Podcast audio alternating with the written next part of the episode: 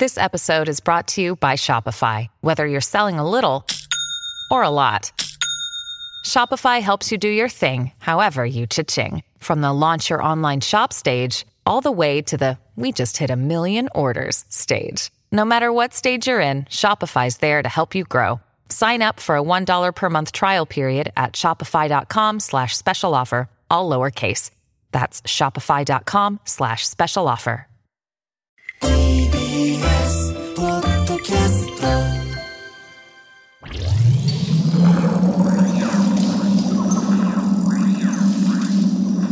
裏原宿ブーム。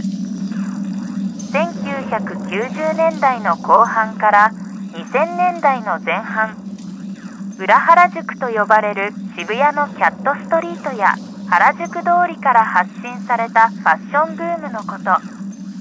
T シャツにデニムというラフなコーデが王道で藤原宏氏が立ち上げたブランドがこのブームを牽引しました。裏腹系、裏腹系言うて、まあ、流行ってましたけどね。まあ、あの、原宿の裏手に小さい服屋が並んでて、その服屋から影響していったファッションの種類っていうんかな。うーん、じゃあ結局裏原宿って何なんですかっていう定義するってなると、これ正直、最後までようわからんかったんですよね。うん。僕当時東京何年か住んでたりしたタイミングもあったし、ただね、そもそもファッションに疎いっていうか無頓着やからっていうのもあると思うんですよ、俺。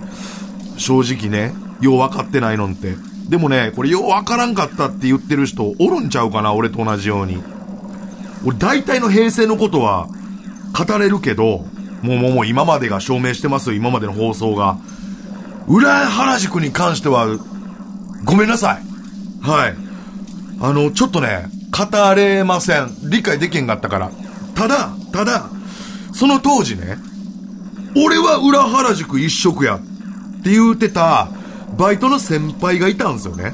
で、その人に、裏原って何なんですかっていうのを当時聞きまくってたんですよ。俺も知りたくて。でね、この先輩の説明がもう僕大好きで、説明の仕方から説明の内容からが、うん。極端な話、その説明聞くだけで、性的興奮を覚えたほどなのよ。で、その人今でも、まあ、たまに遊びに行く先輩なんで、ちょっとね、今日はね、特別に、その先輩にちょっと電話します。はい。電話して、裏原宿とは何やったのかっていうのを、聞こうと思います。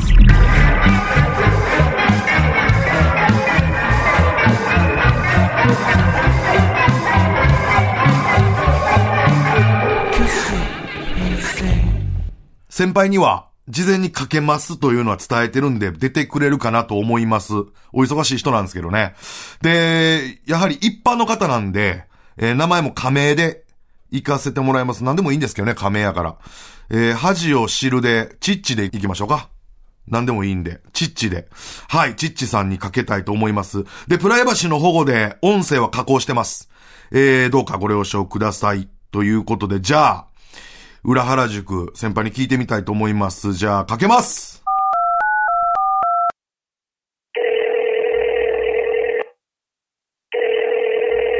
はい。あ、お疲れ様です。おー、これほんまにかけてくるんやな。ほんまに。いやいや、かけますよ。どういうことですかほんまにかけるんかなって。いや、嘘なんかなと思って。いやいやいやいや。僕嘘ついたことないでしょ、今まで。前やったんが去年の冬とかでしたよね。そうか。そうやな。焼肉行った時。あはいはい、赤坂の。ありがとうございました。いえいえいお子さん元気ですか？え。うん、元気元気。今年で小学校卒業したからね。もう早いなと思って。ああ、そうか。そうなんのか。で、中学行かんと働いてるんでしたっけ？いやいやいやいやいやいや。働いてるから。いや、働いてないから。俺はちょっと釣られて働いてるって言ってもだけど、中学行ってるわ、ちゃんと、お前。で、先輩すいません。あの、バイトでご一緒してた時にですね。港のな？はい。港の、港の汚いところを拭くっていう仕事ね。楽やったな。楽でしたね。うん。見ようによっては全部綺麗でしたからね。うん。そんな毎日俯瞰でも綺麗でしたもんね。お前、オーナーにそれ言うて一個も仕事せんくて、キレられたみたいなことあったよな。ありました、ありました。ありましたね。で、その当時ですね、先輩、裏原宿の定義についてこう、よく教えてくれてはったじゃないですか。うんうん。裏腹どっぷりやったからね。ですよね。で、その裏腹ってどういうものなのかっていうのをちょっとここで、虚子平成っていうちょっと番組やってまして、この中でちょっともう一度説明してほしいなと思いまして、ああ、はいはい。いいよ。ありがとうございます。当時、えっ、と、原宿の裏に服屋がいっぱいあったんですよね。いや、まあ、これ当時も言うててんけど、原宿の裏ではなくて、原宿以外の街を表とした場合に、原宿を裏にしようっていう企画。企画？え、原宿以外の街ってどういう意味ですか？だから、どこでもええんやけど、渋谷とか、代々木とか、まあ、蒲田とかいろいろあるやん、東京の街。を表として捉えたってこと。ちょっと待ってください、ちょっと待ってください。こ、ここの時点でもわかんない。もう当時もそうなんですけど、渋谷代々木って、まあ原宿と隣り合わせですけど、三鷹って全場所ちゃうじゃないですか。え、それどういう感じなんですか？うーん、だから距離は関係なくて、あの、もう極論沖縄のチャタンとかでもええのよ。沖縄のチャタンを表地にする、そういう風に捉えるっていうことで、例えばスーツって裏地があるやん。表の生地は三鷹にして、裏地を原宿にするっていう感覚。うーん、はい。原宿以外の街を表として捉える。そう。所詮原宿は裏やなっていう考え方。それが裏原宿なんですか？そういうことが。じゃあかなりネガティブな始まりやったんですね。所詮原宿は裏やっていう。メインストリームにならんもんやと。ネガティブなものになりそうやったのを、面かじいっぱい間一髪でポジティブに変えたっていう感じ。うーん、そうなんですね。それは誰がポジティブに変えたんですか？裏腹に携わる全ての人かな。すべての人？で俺みたいなただの裏腹にはまってる人間も含めた裏腹を取り巻く全員がネガティブになってるのを焦ってで日を追うごとにポジティブにしていったっていう感じか。なファッションを通してみんなでポジティブにしていったってことですか？いやファッションは通してないよ。ファッションは通してない。まずファッションで盛り上がってる状態やったのよ。もうすでにね。でその原宿がね。で、その状態は、例えば、三鷹から見たら裏地的な現象やから、三鷹、もう何でもいいよ。別に、三鷹でも何でもいいんやけど、他の町、表記事の町からしたら裏地的な発想やから、現象やから、必死に前向きな裏地にしていったって感じ。裏地ってことは認めた上で。いやー、むずいんですよね。それが藤原博士が提唱した裏原宿ってことですか？藤原宏が確かに酔った勢いで言うたけど、俺たちもなんかそれに賛同したって感じ。だからこういう感覚を共有して始めていったって感じ。いやー、むずいなー。だから俺も外から見てるだけでは理解できへんかった。全く。自分も裏腹に飛び込んで、自分も裏腹の一部になる、一端を担うようなことで肌で分かっていったっていう感じやから。じゃあ、ファッションで盛り上がってる状態が、いわゆる良くないってなったわけじゃないですか。じゃあ、そっからみんなでどう、そのポジティブにしていったんですか？あのー、いろんな表記事の街が、原宿を裏地にすんのも嫌やって言い出したのよ。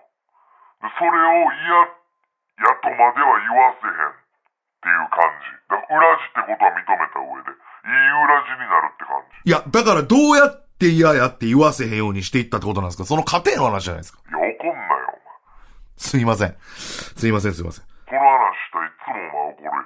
いや、怒ってるんじゃなくて、その必死に知ろうとしてるんですよ。そこにいただけ。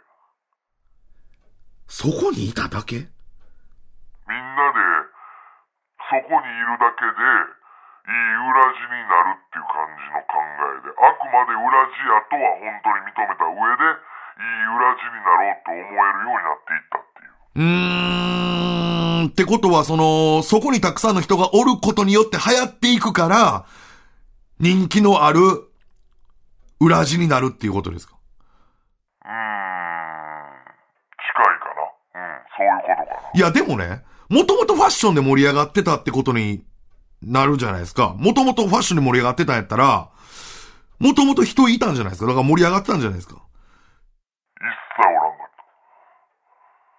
た。なんでファッション盛り上がってるかもわからんぐらい、ほんまに人おらんかった。原宿には。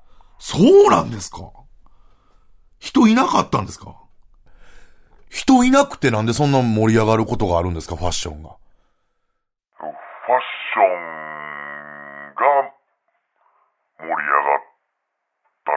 ァッションが単体で盛り上がっていったって感じ。いや、そんなんありえないですね。人が盛り上げるんでしょ？え？ファッションが単体で盛り上がったんですか？そう。だこれだからやめられないっていう感じやったみんな、当時は。これだからやめられない。いやー、わからないです。わからないです。あのーほんでね、ごめんなさい。ちょっと、もうね、もう頭ちょっとぐちゃぐちゃになってきてて、あの、ちょっと脳の上積みだけでちょっと喋ってるような状態になってるんですけど、あの、この街は所詮裏地やなって原宿がなったって言ってたんですけど、それって、そういう現象になっていったって原宿だけですか？そう、聞いてる。ええー、なんでなんやろ、それ。新宿渋谷は表で、原宿は裏ってなんか、基準わからんくて気持ち悪いな。気持ち悪いってなんやねん、おい。これ当時も俺切れたよな、お前によ。気持ち悪いって言われてしまうとさ、当時俺らが必死こいで、ポジティブにしてきた、努力が水の泡なんねん。水の泡にはならんやろいや、俺が一人こう言うたぐらいでなんで水の泡なるんすか？そんなやわなもんじゃないでしょ、裏原宿は落ち着け、落ち着け、お前。ちょっともうこのまま喋っててももうちょっとしんどいわ。な。だからまたちょっと日改めて話そう。ほんまにすいません。ちょっと熱くなってしまいました。はい、ちょっとまた、お話しさせてください。はい。ごめんね。今日はあの、本当にありがとうございました。失礼します。はい。失礼します。はあ、ほんまにたまらんわ。ムラムラする。